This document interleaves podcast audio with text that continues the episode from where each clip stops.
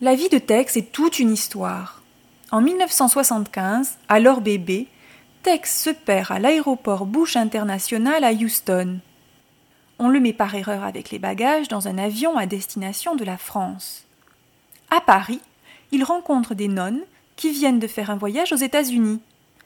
Elles ont pitié de ce pauvre tatou égaré et elles l'amènent au couvent, à Lyon. Tex passe son enfance en France. Un jour, on découvre que Tex n'a pas de papier, pas de passeport, pas de visa. Alors il retourne au Texas. Malheureusement, il ne se sent pas chez lui au Texas.